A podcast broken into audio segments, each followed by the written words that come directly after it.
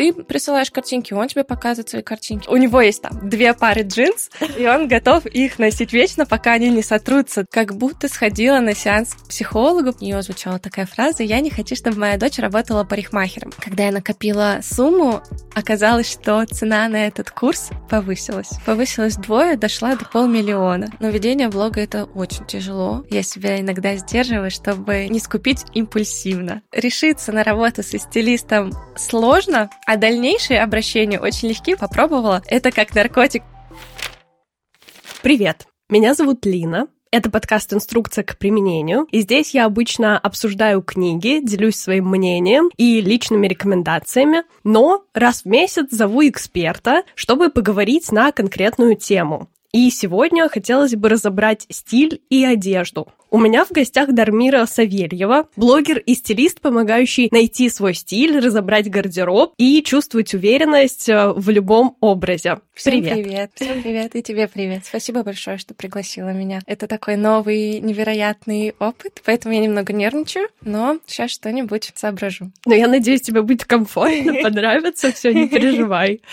Э, расскажи, пожалуйста, про свою работу. Вообще, кто такой стилист? Стилист — это человек, который помогает тебе найти гармонию между твоим внутренним и внешним. И сделать так, чтобы ты могла рассказать о себе окружающим без слов, потому что мы зачастую до сих пор делаем какое-то первое, первое впечатление о человеке по его внешнему все таки виду, и у нас есть там буквально несколько секунд произвести это первое впечатление. Почему бы этим не пользоваться? То есть это и такой инструмент, и это то, что помогает нам чувствовать себя комфортно, нравиться себе. А когда мы чувствуем себя комфортно, когда мы нравимся самим себе, от этого зависит наше настроение, наше ощущение на день, то, как мы выполняем, с каким настроением мы выполняем свои задачи, с каким настроением мы даже входим в помещение, какой вайб от нас ловят окружающие, а от этого и взаимодействие с ними очень сильно зависит. То есть это человек, который помогает тебе внешне создать нужное настроение, с которым ты хочешь каждый день существовать. А расскажи, как проходил вообще твой поиск стиля, потому что я видела, что ты выкладывала фотки, и раньше, ну, как бы, у тебя вообще был другой вайб, ну, то есть какой-то стандартный образ, а сейчас ты выбираешь такие яркие вещи, красивые, запоминающиеся. Ну, хороший вопрос, спасибо тебе за него. И это действительно был очень долгий путь, и я не из тех, кто вообще мечтал быть стилистом. То есть то, как я пришла в профессию, было максимально осознанным решением. Если захочешь, я тебе потом расскажу. Конечно. Может быть, даже за кофе Уже, потом. Да. Так кратко, я вышла максимально из консервативной семьи. У меня там мама, экономист, брат тоже. И я вообще никак не планировала связывать себя со стилем, с одеждой. Частично на мое видение себя повлияла мама. Она всегда старалась одеваться красиво. Причем получилось так интересно. Мама у меня очень любит одежду. А папа, ну, может быть, кто-то даже меня поймет, он максимально консервативен в этом плане. У него есть там две пары джинс, и он готов их носить вечно, пока они не сотрутся там условно не придут в негодность. У меня аналогичная история. Мне кажется, это прям стандартный образ папы в семье. Да, да.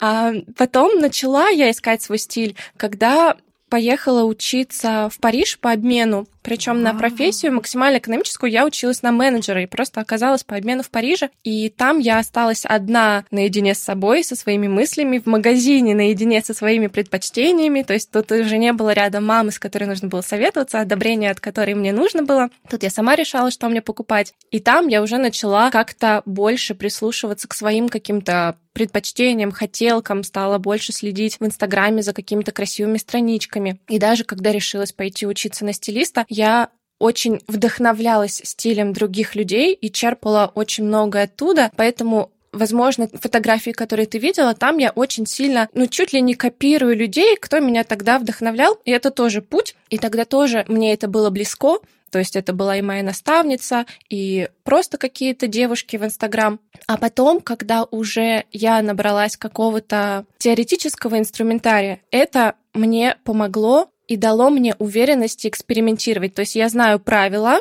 знаю, что то, что я условно делаю, даже если она кому-то непривычно, необычно существует и имеет место быть, где-то я уже впоследствии начала больше ориентироваться на какой-то свой вкус и свои предпочтения и поняла, что раз я уже какое-то время существую в этой сфере, я уже могу ориентироваться на какой-то свой визуал, тот, который мне приятен. И я уже стала больше экспериментировать и больше создавать каких-то необычных сочетаний. В этом, кстати, я тоже могу поблагодарить маму, потому что она мне зародила вот эту любовь к чему-то необычному. И так я, собственно, пришла к тому, как я одеваюсь сейчас. А вот эта теория, которую ты узнала, где ее можно найти? Или это только для тех людей, которые учатся уже на стилист, вся вот эта база? Нет, на самом деле девушка, у которой я училась, она сейчас уже не обучает стилистов, угу. она учит только девушек стилю для себя. То есть дает этот инструментарий, чтобы люди могли и сами себя одеть, потому что и такие тоже есть, кто хочет все делать самостоятельно. То есть это либо прохождение каких-то вот таких курсов, либо это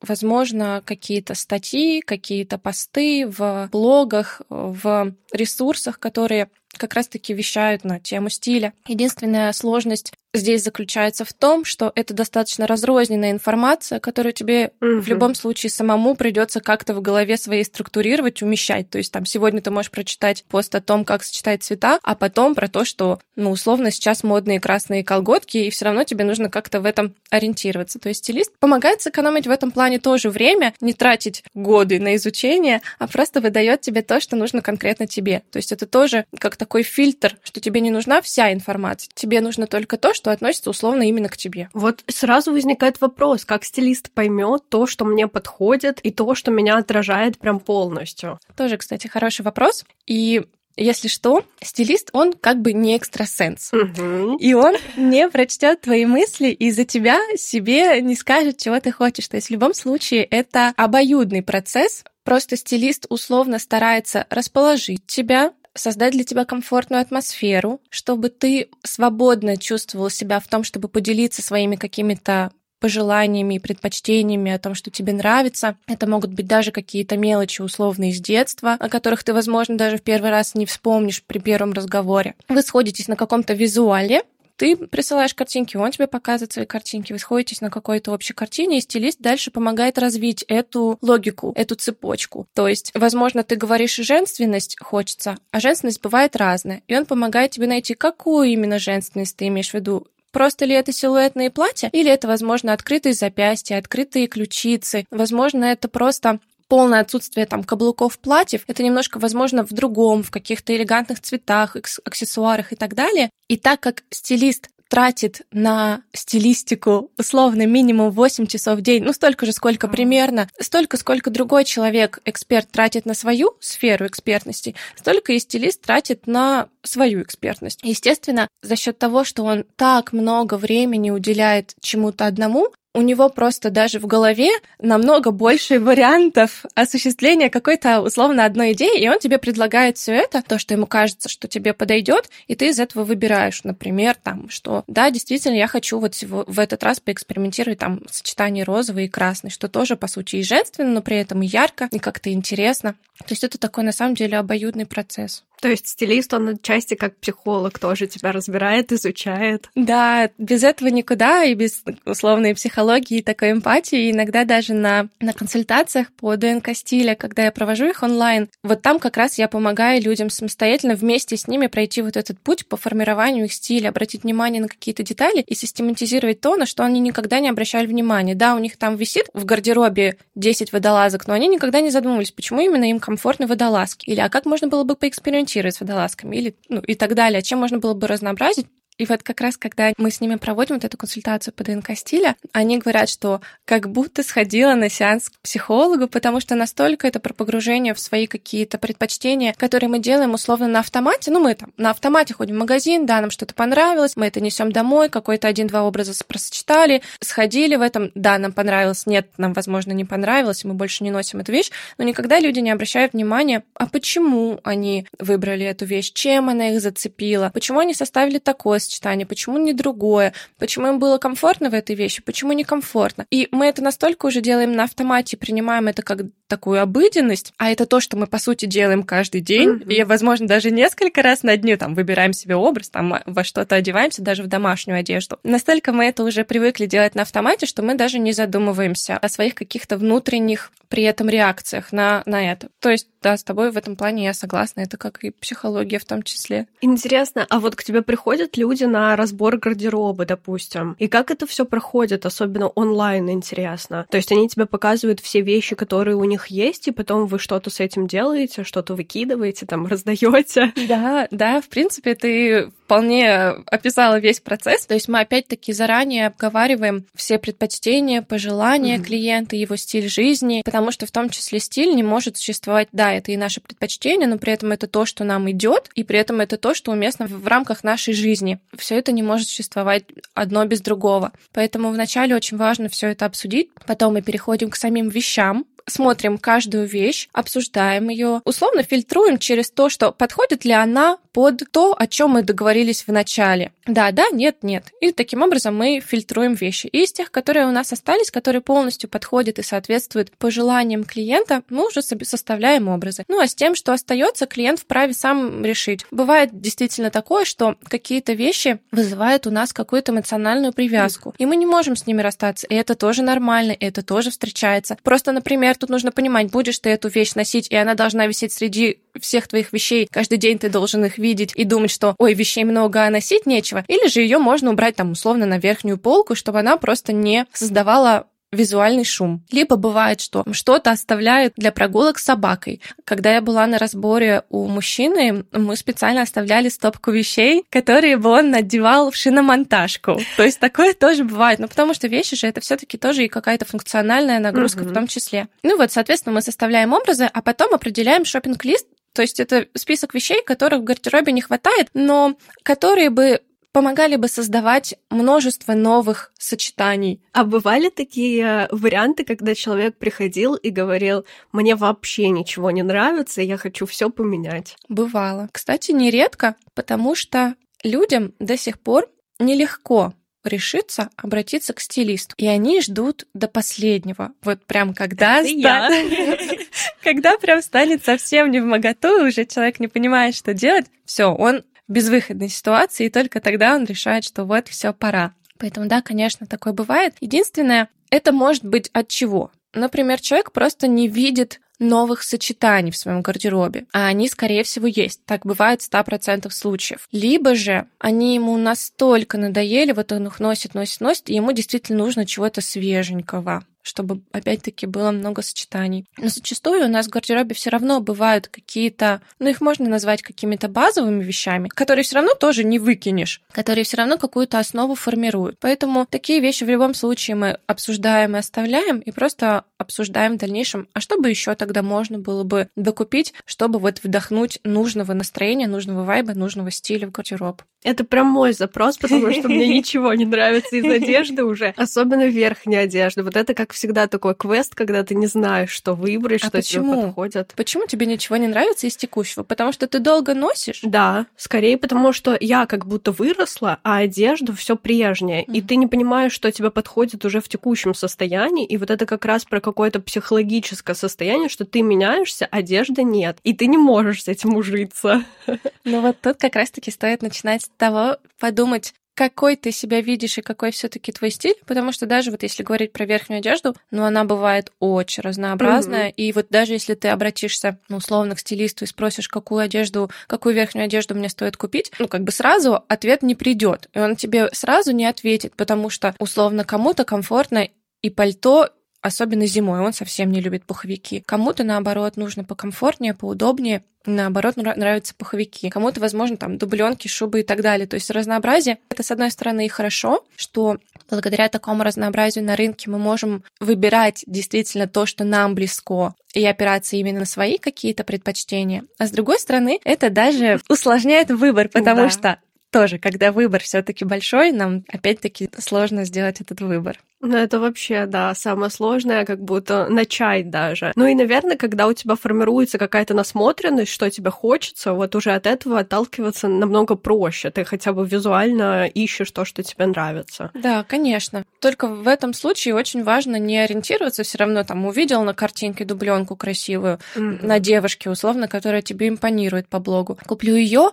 а мне на самом деле там условно поясница мерзнет, пятая точка мерзнет, и, и колготки колготки я, допустим, зимой носить не люблю, значит, нужно, чтобы верхняя одежда была длинная. То есть на эти моменты тоже очень важно обращать внимание. Вот это тоже интересно, когда ты смотришь красивые фотографии, но эти люди могут там передвигаться на машине везде, образно говоря, а ты, ну, не сможешь даже ходить там в коротенькой курточке, не знаю, или в пальто том же. И насколько нужно выбирать все таки функциональные тоже вещи, еще и ну, подходящие. Конечно. То есть ко всем этим картинкам все равно стоит относиться критически, потому что даже то разнообразие верхней одежды, которое, возможно, блогер показывает там каждый день в, новом, в новой куртке, пальто, пуховике, это не значит, что и тебе нужно столько же курток, пальто, пуховиков и так далее. А вот если человек хочет полностью сменить гардероб, то может ли он это сделать самостоятельно? Конечно. Ну, опять-таки, ориентируясь на какие-то источники, ресурсы, информацию. Просто это займет больше времени, потому что, ну, сколько человек готов уделять внимание своему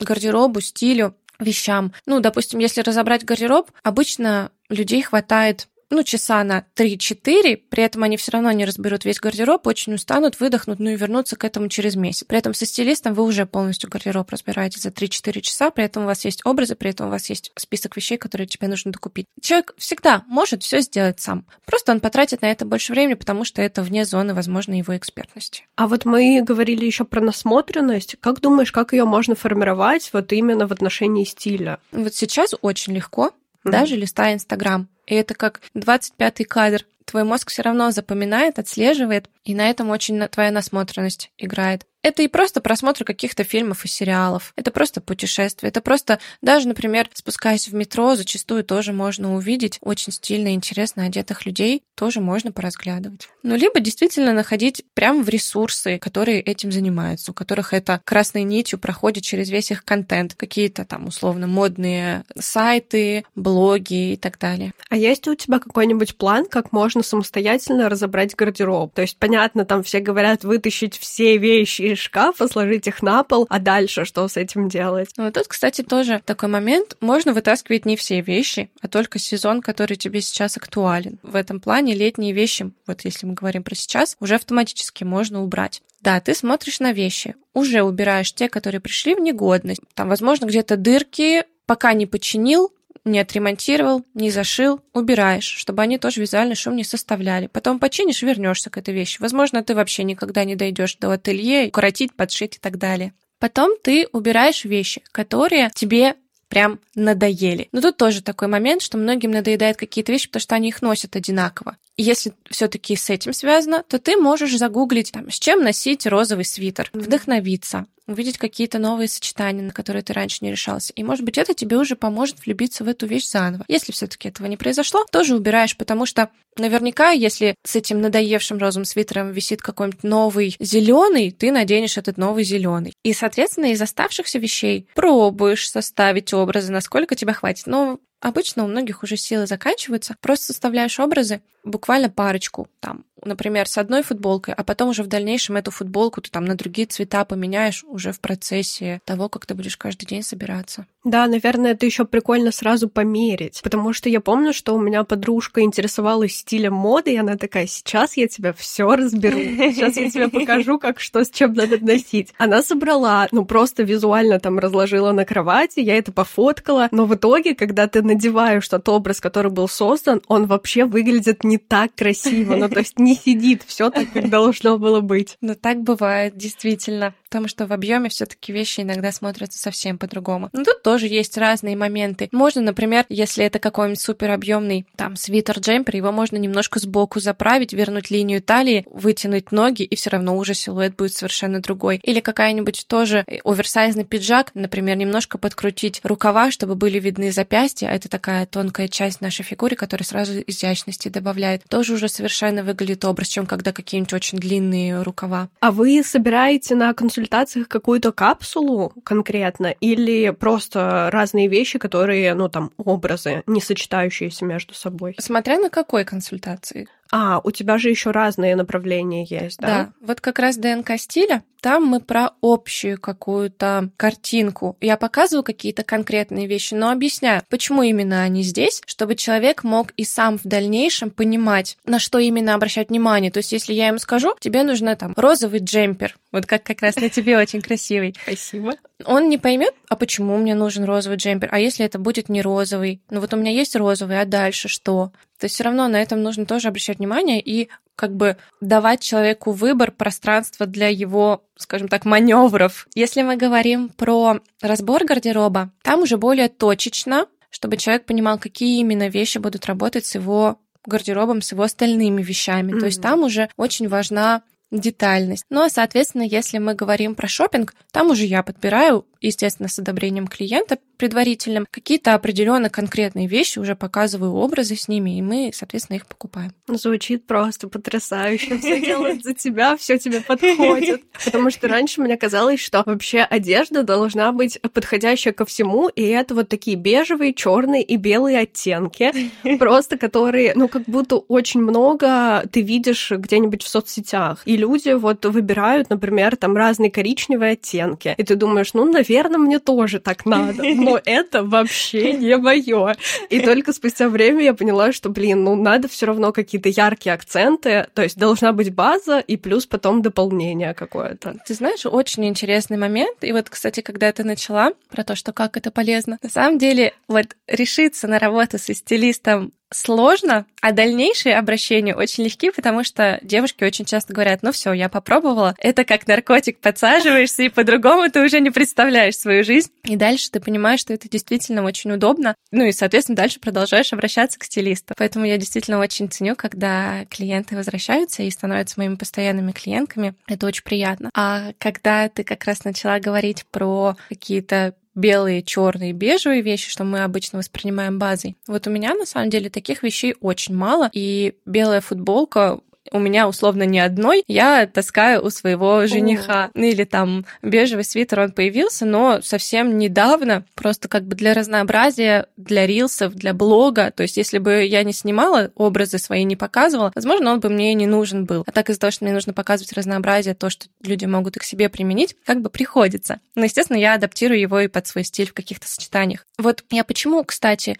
решила пойти учиться к той девушке, к которой я пошла потому что она меня как раз-таки привлекла каким-то новым подходом. И, может быть, тут я тебе тоже очень упрощающую жизнь вещь скажу. База — это не какие-то нейтральные, скучные, белые, черные, бежевые вещи. На самом деле цвет может быть любой, mm-hmm. принт любой, фактура даже любая. Все зависит от лаконичного кроя. Потому что, например, если мы возьмем серо-буро-малиновую футболку, ты ее наденешь и с джинсами, и с брюками, и с юбками, и с шортами, и под пиджак, и под кардиган, и под условно сарафан, и так далее, там, под жилетку и тому подобное. А если это будет даже какая-нибудь черная футболка, но на ней будут дырки или драпировки, или какие-то куча страз, или заклепок, или чего еще бывает? Какие вышивки. Да, вышивки или шнуровки и так далее, но она черная черного цвета, на нее ты уже потратишь больше времени на то, чтобы придумать сочетание. То есть все-таки это не про какие-то нейтральные цвета, это все-таки про крой. Почему все-таки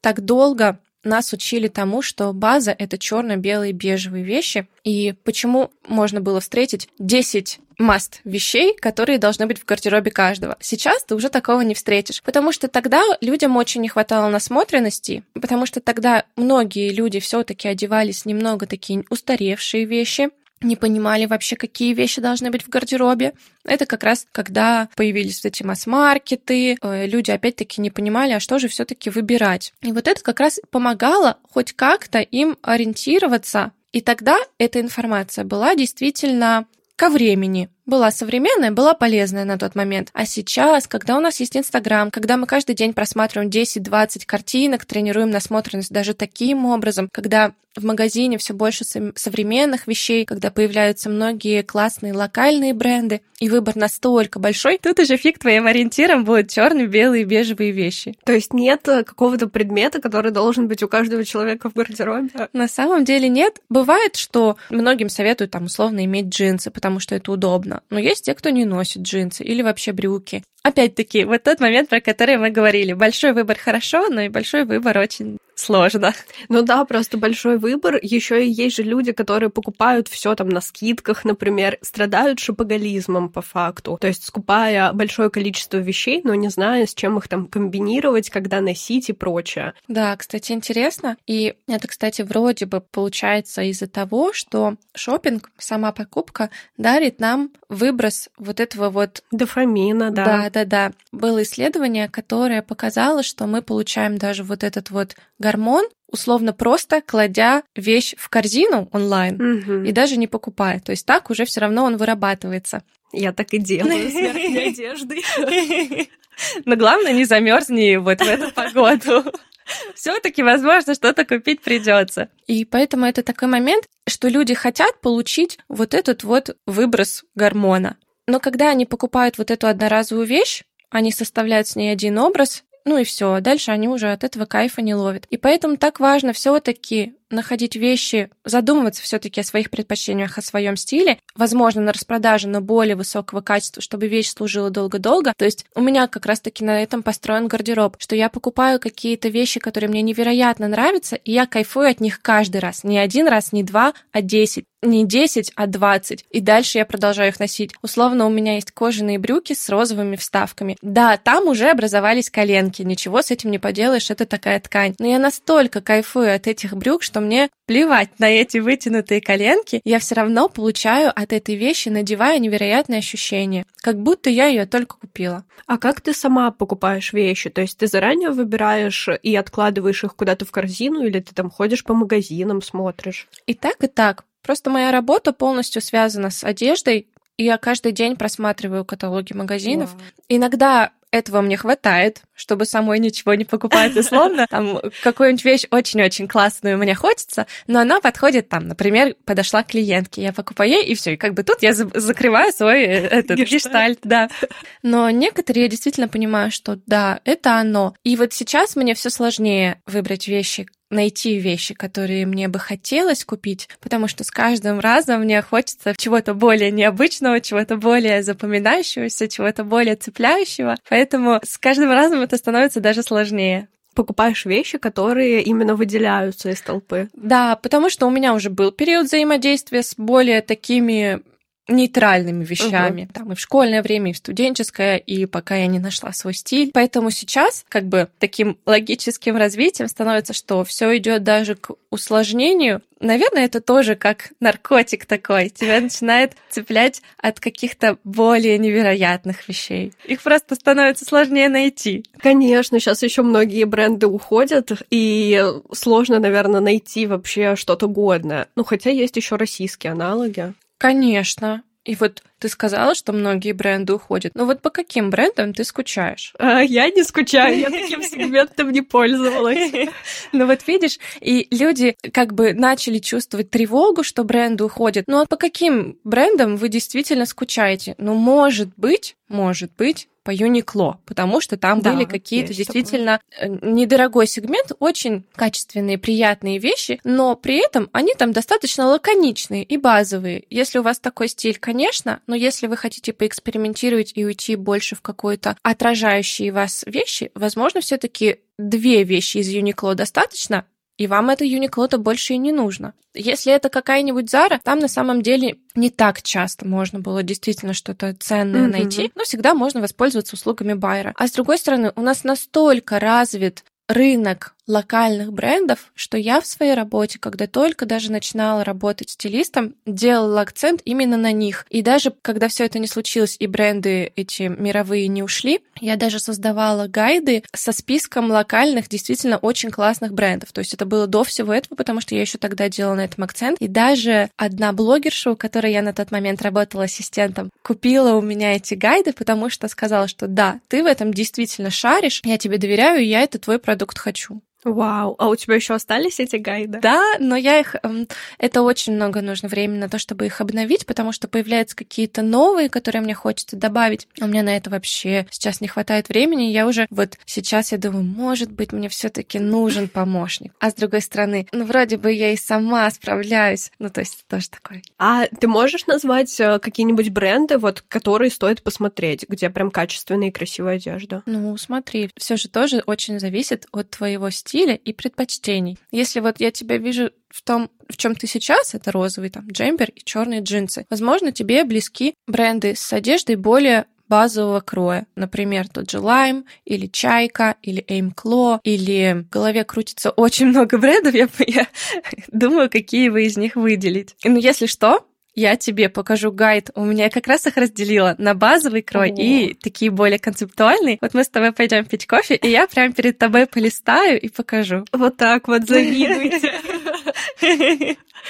А ты сама пользуешься какими-то вещами из масс-маркета или больше брендовые вещи покупаешь? И так, и так. У меня очень много масс-маркета. Но вот как раз-таки очень многие бренды на нашем российском рынке все же считаются масс-маркетовыми, ну и периодически вот как раз-таки, чтобы найти что-то более концептуальное, все таки нужно заходить, заглядывать в бренды более высокого, например, сегмента. Ну вот, кстати, ты упомянула Lime, и сейчас как будто они действительно настолько хорошие вещи продают там, что заменили, ну там уход Зары, Юникло да, и так далее. Они очень стараются. Да, так что стоит э, туда тоже заглянуть, чтобы да. посмотреть. Я как раз недавно стояла в Lime, и одна девушка, я и еще одна девушка стояли на кассе, и девушка говорит, вы такие молодцы, заменили Зару как раз-таки, а я из того же города, условно, что и вы, такие молодцы. И девушка говорит, мы бы их сделали даже если бы они остались.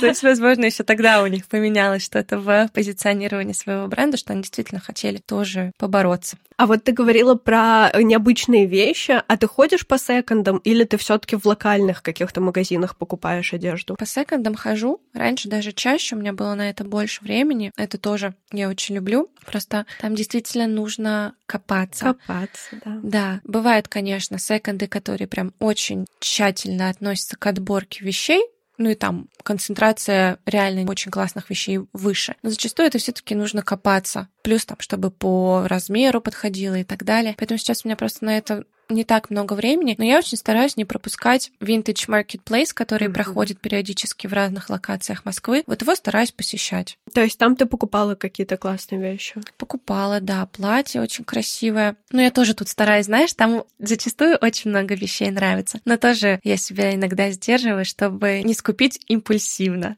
Вау, даже так. То да. есть ты прям контролируешь свой гардероб. Да, когда он большой, а так как я работаю с одеждой, гардероб у меня, в принципе, возможно, больше среднестатистического, mm. тут уже еще более тщательно подходить к тому, чтобы что-то купить или не купить. А ты э, свой гардероб часто анализируешь и как-то разбираешь? Или у тебя прям все вещи, которые нравятся и подходят? Сейчас уже в основном да. Но при этом бывает, что у меня появляются какие-то вещи, потому что сейчас условно какие-то определенные тренды. И чтобы транслировать тоже в блоге, показывать, как можно носить тот или иной тренд, чтобы вдохновлять людей, какие-то такие вещи мне тоже приходится иногда в свой гардероб добавлять. Ну и потом, соответственно, я их, когда тренд проходит, я их уже убираю, я понимаю, что они не то, что мне прям хотелось бы пронести через года в своем гардеробе. Такие вещи я убираю. Ну и получается one in, one out. Одну вещь ты добавляешь, одну вещь ты убираешь. А вот это тоже интересный момент про тренды. А как им следовать правильно? То есть ровно то, что показывают э, гламурные журналы, также добавлять это в гардероб или как-то менять под свой собственный стиль? Тоже очень интересный момент. И опять-таки все потому, что мы живем в очень интересное время. Модно все. И, и мини, и макси. И оверсайз, и обтягивающий силуэт. И яркие цвета, пайетки, стразы и бежевый. И получается, что разнообразие такое большое, в любом случае тебе из этого приходится выбирать. Единственный правильный вариант выбрать из этого многообразия опираясь на свой стиль, какие-то свои предпочтения, то, что будет все-таки тебя отражать. Там, бежевый тренч меня не отражает, но при этом какой-нибудь в пайетках, возможно, или с какими-то там бантиками, рюшами и так далее, потому что у меня достаточно много романтики, романтичного настроения в моем стиле. И очень многие, кстати, вещи, благодаря трендам, появляются в очень большом разнообразии. То есть, например, джинсы карго, да, вот, например, карго. Да, mm-hmm. но есть люди, которым стоит эти вещи уже убрать из гардероба, а есть люди, которые, например, у них это в стиле. Там они ходят в основном в каких-то свитшотах, толстовках, хайкерах, и вот им как бы больше подходит под их стиль, под стиль жизни, точнее. Эти брюки и фиг они уберут эти брюки из своего гардероба. Ну и мода такая все-таки штука, она для всех очень разная. То есть, если мы возьмем каких-нибудь девушек, которые больше транслируют какую-то такую гламурную money эстетику, для них, возможно, будет модным браслет Cartier. А если мы возьмем людей, которые одеваются в более концептуальные вещи, то это уже браслет Cartier не будет для них модным. Украшения для них будут модными, совершенно другие. То есть это тоже очень такой важный момент. Всегда верный выход — это всегда просто опираться на свой стиль. Получается, когда ты покупаешь какие-то даже трендовые вещи в своем стиле, ты можешь и дальше продолжать носить эту вещь, потому что она отражает тебя. Например, там те же самые модные балетки. Я их не уберу из своего гардероба. Я воспользовалась моментом, когда они модные, купила несколько пар, потому что и разнообразие благодаря трендовости большое, но буду и дальше носить, потому что это очень транслирует как какое-то мое настроение. То есть трендом тоже не стоит следовать и все-таки исходить больше из того, что нравится тебе. Да, это уже получается сейчас не то, на что стоит опираться. С одной стороны, опять же таки, это и упрощает, и усложняет нам жизнь. Все-таки без стиля никуда, видишь? Это уже то, что без чего мы сейчас и в дальнейшем уже не сможем существовать. Еще и мы говорили про одежду, а есть же и аксессуары и всякие сумки, и это так дополняет образы. То есть это тоже целый отдельный мир, где нужно все исследовать и подбирать что-то для себя новое. Стало еще сложнее. Видишь, а есть люди, которые это и так делают. Вот можно было бы им делегировать. Да, вот как будто итог, делегируйте то, в чем вы не разбираетесь, чтобы не тратить на это время и деньги тоже. Ну, кстати, это очень экономит, потому что ты купишь какую-нибудь вещь и наденешь ее один-два раза, стилист тебе подберет вещь, которую ты 20 раз наденешь. Отработает ли она свою стоимость? Отработает. Ну да, если ты чувствуешь себя уверенно в этом образе, их много раз используешь эти вещи. Да, при этом в разных сочетаниях даже. То Не это в одном, идеально. просто с джинсами голубыми, а и с карго, и с юбками, и под пиджак и так далее. Ну все, все к стилисту. А расскажи про блог вообще. То есть, когда ты отучилась на стилиста, ты сразу поняла, как будешь продавать свои услуги, что тебе нужно идти в блог, например, вести? Блог — это такая тоже интересная тема. Мне как будто бы всегда хотелось, но мне не о чем было писать. Нечего было выкладывать, нечего было транслировать. И мне молодой человек перед моим отъездом в Париж, вот как раз на полгода на учебу, подарил iPhone. И я такая, все, я буду фотографировать, выкладывать вот эти фотографии с какой-нибудь там супер-пупер обработкой. И там я, в принципе, этим примерно и занималась. А потом, когда уже отучилась на стилист, точнее, когда я начала учиться на стилиста, а это было продолжительностью год, я уже тогда начала вести блог, показывать там и экспертности, какие-то образы, потому что я всегда знала, что это тоже будет таким для меня инструментом продвижения. Единственное, что мне всегда было важно выделяться даже среди блогов. И я тогда не очень понимала, на чем именно я могу сделать акцент, ну, чтобы выделяться, чтобы мой блог был интересен, полезен, но он не был как у всех. И тогда, в принципе, пока я училась, я и сделала своим акцентом свою как бы боль, с чем я пришла в стилистику, что я не знала, какой у меня стиль, что мне самой нравится, что я хочу носить без оглядки на других блогеров. Поэтому я, собственно, на этом свой блог тогда я начала строить на индивидуальном стиле, так и, в принципе, в эту, скажем так, нишу индивидуального стиля и пришла, что я решала как бы свою проблему. На этом я как раз и построила блог. И, соответственно, это и транслировала. Расти он, конечно, начал так активно не так давно, но это тоже очень интересный опыт, которому я благодарна. А начал расти, когда ты начала использовать Reels или что поспособствовало? Поспособствовало, наверное, то, что я наняла менеджера по mm-hmm. контенту, то есть все-таки делегировала этот вопрос. Я два года вела блог полностью самостоятельно. Был даже период, когда у меня было параллельно пять работ, пять активностей. Блог я тоже считала как отдельная активность, mm-hmm. потому что я каждый день сторис вела, потому что активно рилсы снимала, потому что не давала себе условно права сдаться. И как раз-таки в этом плане мне тоже помогло взгляд со стороны на блог, вот как раз-таки с человеком, которым я работаю. Да, я самостоятельно там снимаю, выкладываю сторис, самостоятельно снимаю, выкладываю рилсы, но при этом вот это вот мнение со стороны человека, который столько, сколько я времени трачу в стилистике, тратит там, например, на просматривание других блогов и понимание того, что сейчас можно было бы рассказать, тоже очень важно. То есть вот это все таки стало катализатором, потому что так раньше я тоже снимала рилс, и в монтаже очень сильно себя прокачала. Но мне очень нравятся твои видео. Это, конечно, Спасибо я не большое. представляю, сколько нужно времени уделять монтажу. Да, это только монтаж, а еще, соответственно, остальные какие-то моменты в блоге и клиенты, то есть это как раз то, что мне и приносит доход. Ну и собака. Тоже очень важная часть моей жизни. А сейчас клиенты у тебя в основном приходят из Инстаграма, запрещенная на территории Российской Федерации соцсети.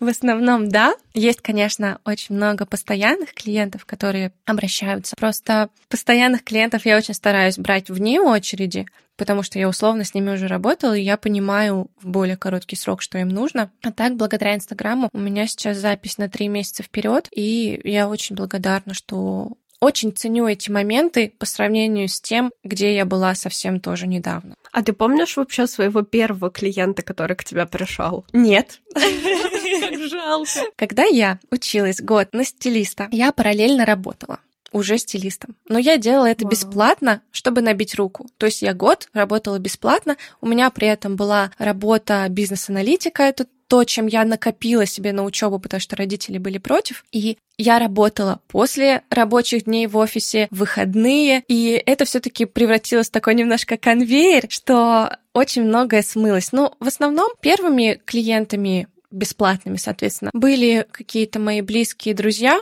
то есть чтобы я сама чувствовала себя тоже комфортно, не боялась совершить ошибку, потому что все равно стилист на первых порах так или иначе ошибки делать будет. Он всю жизнь одевал себя, а тут ему нужно одевать другого. Все-таки это не так-то уж просто. Ну, поэтому, да, первыми моими клиентами как раз и были друзья. А потом я начала проводить услуги девушкам в декрете, как раз на курсах подсказали, что у них зачастую проблемы с гардеробом, ну и, соответственно, это то, где ты можешь хорошо потренировать себя. Друзья всегда первыми, когда ты меняешь какую-то сферу деятельности, всегда на них тестируешь. Да, но это тоже, кстати, очень интересный момент что друзья знают весь бэкграунд твой. И да. даже сейчас, когда, допустим, ко мне обращаются друзья, и они готовы мне заплатить деньги, это тоже невероятно ценно, потому что они, зная весь бэкграунд, более критически могут относиться к тому, что ты делаешь. То есть все-таки, смотря какую-то картинку в блоге, решаясь обратиться к стилисту, это не то же самое, когда, допустим, твой друг, он знает с точки зрения стилиста, например, как ты одевался, или как ты подходишь к работе, или какой ты человек на самом деле. То есть тут все-таки тоже такой момент, что они более критически подходят к выбору. Их доверие даже более ценно, угу. что они готовы тебе заплатить деньги. А ты сказала, что твои родители были против смены профессии на стилиста. Почему?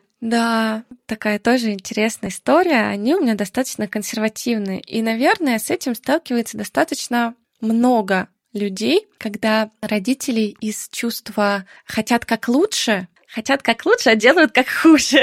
ну и вот как раз-таки их дочка обучалась на менеджера в хорошем университете. Ее обучение было на английском. Она ездила по обмену учиться в Париж. Ее взяли в штат работать стажером-аналитиком, пока она не получила диплом. Мама является экономистом. Брат у меня очень крутой, тоже в этом плане профессионал. Естественно, родители, которые хотят безопасности, достатка для своего ребенка, все-таки как бы пытаются его вразумить. Вот. И в этом плане мама мне прям ясно дала понять, от нее звучала такая фраза, я не хочу, чтобы моя дочь работала парикмахером. То есть на тот момент она даже не совсем понимала, чем конкретно я хочу заниматься. И парикмахеры тоже очень классная профессия, без услуг которых мы не можем обходиться. Тут скорее фишка в том, что она не совсем даже понимала, чем я хочу заниматься. Ну, естественно, это все-таки шаг в неизвестность, в том, что не факт, что у тебя когда-то что-то действительно получится, что тебя признают, а для стилиста это тоже такой очень важный момент, что очень сложно пробиться, хоть даже и профессия достаточно популярная. Это даже еще больше усложняет все. И поэтому я понимала, что чтобы мне стать стилистом, ну, конечно, были люди, которые меня поддерживали, там и мой жених, и мой старший брат, что очень мне помогло. Мама, например, хотела, чтобы я пошла в магистратуру, а я бы не успевала с учебой по стилистике, а это, как потом оказалось, был последний курс Вау. от моей наставницы, когда она обучала стилиста. То есть, если бы я не попала туда, я бы никогда у нее не отучилась, я бы никогда не, не узнала знания, которые, вот этот новый подход, который я получила от нее, я бы никогда не пришла к тому, к чему я пришла сейчас. И у меня был год до, то есть она проводила курс раз в год. И и за год я решила, что я хочу через год пойти к ней учиться. Я не знала, что это последний. И я понимала, у меня есть год, чтобы накопить. Я это должна сделать без помощи родителей, потому что они меня в этом плане не поддержат. При этом я стажер-аналитик, который получает какую-то мизерную зарплату. И, ну, ты понимаешь, в каком я была э, в состоянии горящей пятой точки, что мне точно это нужно сделать. И когда я накопила сумму, Оказалось, что цена на этот курс повысилась. Повысилась двое, дошла до полмиллиона. Офигеть! Да. И мне помог брат, старший брат. Он мне дал деньги, Я сказала, я ему все вернула, естественно, потому что это было мое осознанное, взрослое решение. Это не было никогда импульсивным, это не было даже никогда мечтой. Я максимально осознанно шла в эту сложную очень профессию. Ну вот он мне тогда очень помог. Тогда и начался мой путь в этой, в этой профессии. Насколько же важно, чтобы все таки было поддерживающее окружение и люди, которые в тебя верят? Конечно. Мне это невероятно важно. Я еще такой человек, очень сомневающийся в себе интроверт. Постоянно... Да, да. Я тоже. Постоянно сравнивающий себя с другими и так далее. Поэтому в этом плане поддержка очень важна, особенно от близких. И мама меня сейчас уже тоже поддерживает, и она иногда говорит, я такую интересную тему прочитала, может быть, ты в блоге поднимешь, или, а может быть, мы с ней ездили в путешествие, а может быть, мы там сходим с тобой в торговый центр, ты поснимаешь какой-нибудь э, каталог, ну, условно, какие там интересные вещи есть, или ты чего-то часто ходишь со своей вот этой сумкой, возьми что-нибудь из моих для разнообразия. То есть она в этом плане тоже уже в принятии и поддержке. Ну да, это самое чудесное, что потом родители все таки находят в этом какое-то зерно и да. продвижение, видят, как ты сам загораешься просто да. от своей работы. А ты бы хотела стилизовать съемки или ты бы хотела все таки работать с клиентами один на один? Да, то есть у меня был опыт работы на съемках, и вот из Космополитен, и я сама какие-то съемки стилизовала попробовать это как опыт, потому что, опять-таки, когда ты заходишь в профессию стилиста, она имеет очень много разных направлений, mm-hmm. и ты не понимаешь, чем ты конкретно можешь заниматься. Это и там и байер, и работа с клиентами, и съемки и так далее. Поэтому все это стоит попробовать. Но я поняла, что это не совсем мое, это очень из меня высасывает, и я из этого не получаю вдохновения такого, которое я получаю с клиентами от личного взаимодействия, от того, какую улыбку я вижу, какие глаза я вижу, от того, как с ними я взаимодействую. То есть это мне все таки намного ближе, чем даже вот стилизация съемок, поэтому от этого сейчас я уже даже ушла.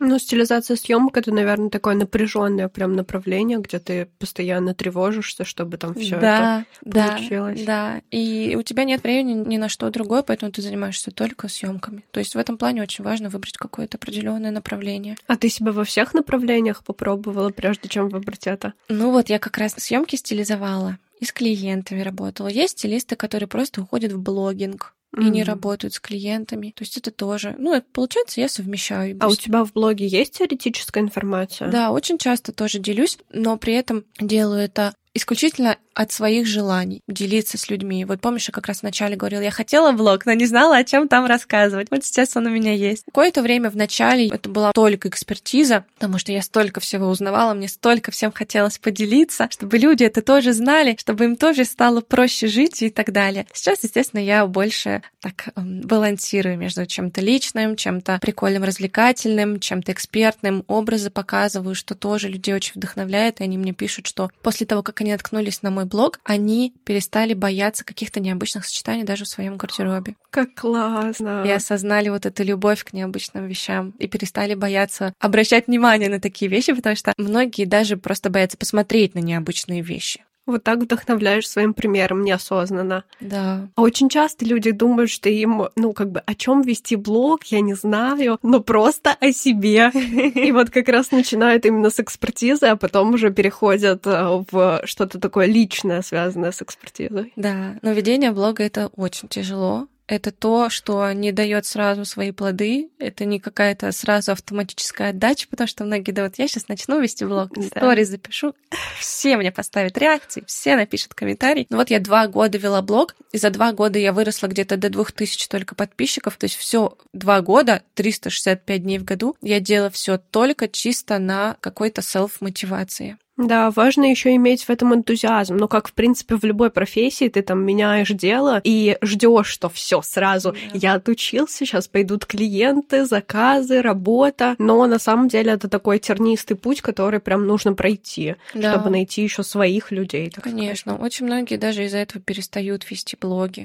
Ну да, вот это тоже интересно, как не потерять этот энтузиазм в процессе. А у тебя были моменты, когда хотелось оставить там либо работу стилистом, либо блог ну вот что-то такое. У меня были моменты, когда я хотела полностью бросить стилистику и блог, соответственно, ну, в общем, в моей голове это было, в принципе, на тот момент уже объединено. Я, с одной стороны, я долго не решалась на то, чтобы сделать это полноценно своей единственной работой. И я как раз-таки, помнишь, говорила, что совмещала несколько работ. Угу. Я продолжала работать долгое время бизнес-аналитиком. При этом я начинала тогда работать ассистентом у одной блогерши, чтобы больше погружаться в эту среду. Космополитен тоже был параллельно с этим, и параллельно с этим блог и работа с клиентами. И так я продержалась полгода. Потом меня уже не хватило, я сильно заболела. Как раз вот из-за этой перегрузки мне пришлось сделать выбор, и я тогда выбрала стилистику. Пока это не начало давать какие-то свои плоды в виде записи клиентов вперед, роста подписчиков, множество реакций, комментариев, добрых слов, сообщений и так далее, какой-то отдачи. Естественно, два года — это все таки не такой маленький срок. У меня были такие мысли, что а вдруг у меня ничего не получится? А вдруг я все это делаю зря? Вдруг это никому не нужно? У меня даже были моменты, когда я считала, что я плохо одеваюсь, что эти необычные мои образы никому не нужны, никому не нравятся. Вот у меня были как раз люди рядом, которые меня в этом плане поддерживали, и благодаря им я все это не бросила. Даже недавно я разбирала книжку, в которой был момент, что когда ты меняешь сферу, то важно там тоже почувствовать опору какую-то и только потом уже переходить полностью. То есть первое время совмещать, а потом уже, когда видишь в этом рост, то переходить. Но видишь, э, все таки родители тоже заложили во мне вот это вот, ну и плюс моя профессия аналитика, все таки тоже я имею в себе вот такую черту характера, что очень осознанные какие-то шаги. Проанализировать все риски и из этого принять решение. Ну да, даже сейчас к покупкам ты же тоже говорила, да. что так относишься. Да, то есть я в себе объединяю и свою маму, которая может покупать, а, там условно и один раз надеть, ну и папу, который вот покупает только то, что ему идеально подходит и носит это долгие-долгие годы. Насколько все взаимосвязано в итоге. Да. Начинали с психологии, вернулись к психологии. Да. Классно. А можешь еще дать какие-нибудь советы, например, в конце или какие-нибудь там рекомендации по стилю, по одежде? Ну, я для себя точно вынесла момент про насмотренность. Вот это мне прям очень интересно. Я как бы и до этого пыталась э, что-то смотреть за стилем, на каких-то блогеров подписываться, но сейчас я понимаю, насколько все равно важно тоже уделять этому внимание. И как бы не хотелось иметь в гардеробе просто вещи, такой надел, пошел, но все равно тоже нужно об этом заботиться и смотреть. Ну вот как раз-таки, да, наверное, один из советов — это больше анализировать свой гардероб, почему там конкретно оказались те или иные вещи. Или, допустим, в Пинтересте у тебя может быть одна картинка, а она совсем не мэчится стилем жизни, который ты ведешь. Понимать, что стиль — это не только то, что тебе нравится, хочется и надо-надо, это то, что тебе нравится, то, что тебе идет, и то, что соответствует твоему образу жизни. И одно без другого не может существовать. То есть стиль базируется вот на этих условно трех китах. Идеально, да, сказано. Вот тебе три совета. Все соцсети будут в описании к эпизоду, так что переходите, подписывайтесь, смотрите блог Дармира, пишите обратную связь, ее можно оставить в телеграм-канале, тоже по ссылке в описании. Там еще больше информации, и я поделюсь выводами из книги, которую читала, чтобы подготовиться к этому эпизоду про гардероб. Там будут чек-листы, так что переходите. Спасибо за прослушивание. Подписывайся на подкаст, ставь оценки на той платформе, где ты его слушаешь, и рассказывай об этом эпизоде друзьям, чтобы о нем узнало еще больше людей. А мы услышимся на следующей неделе. Пока-пока. Пока-пока.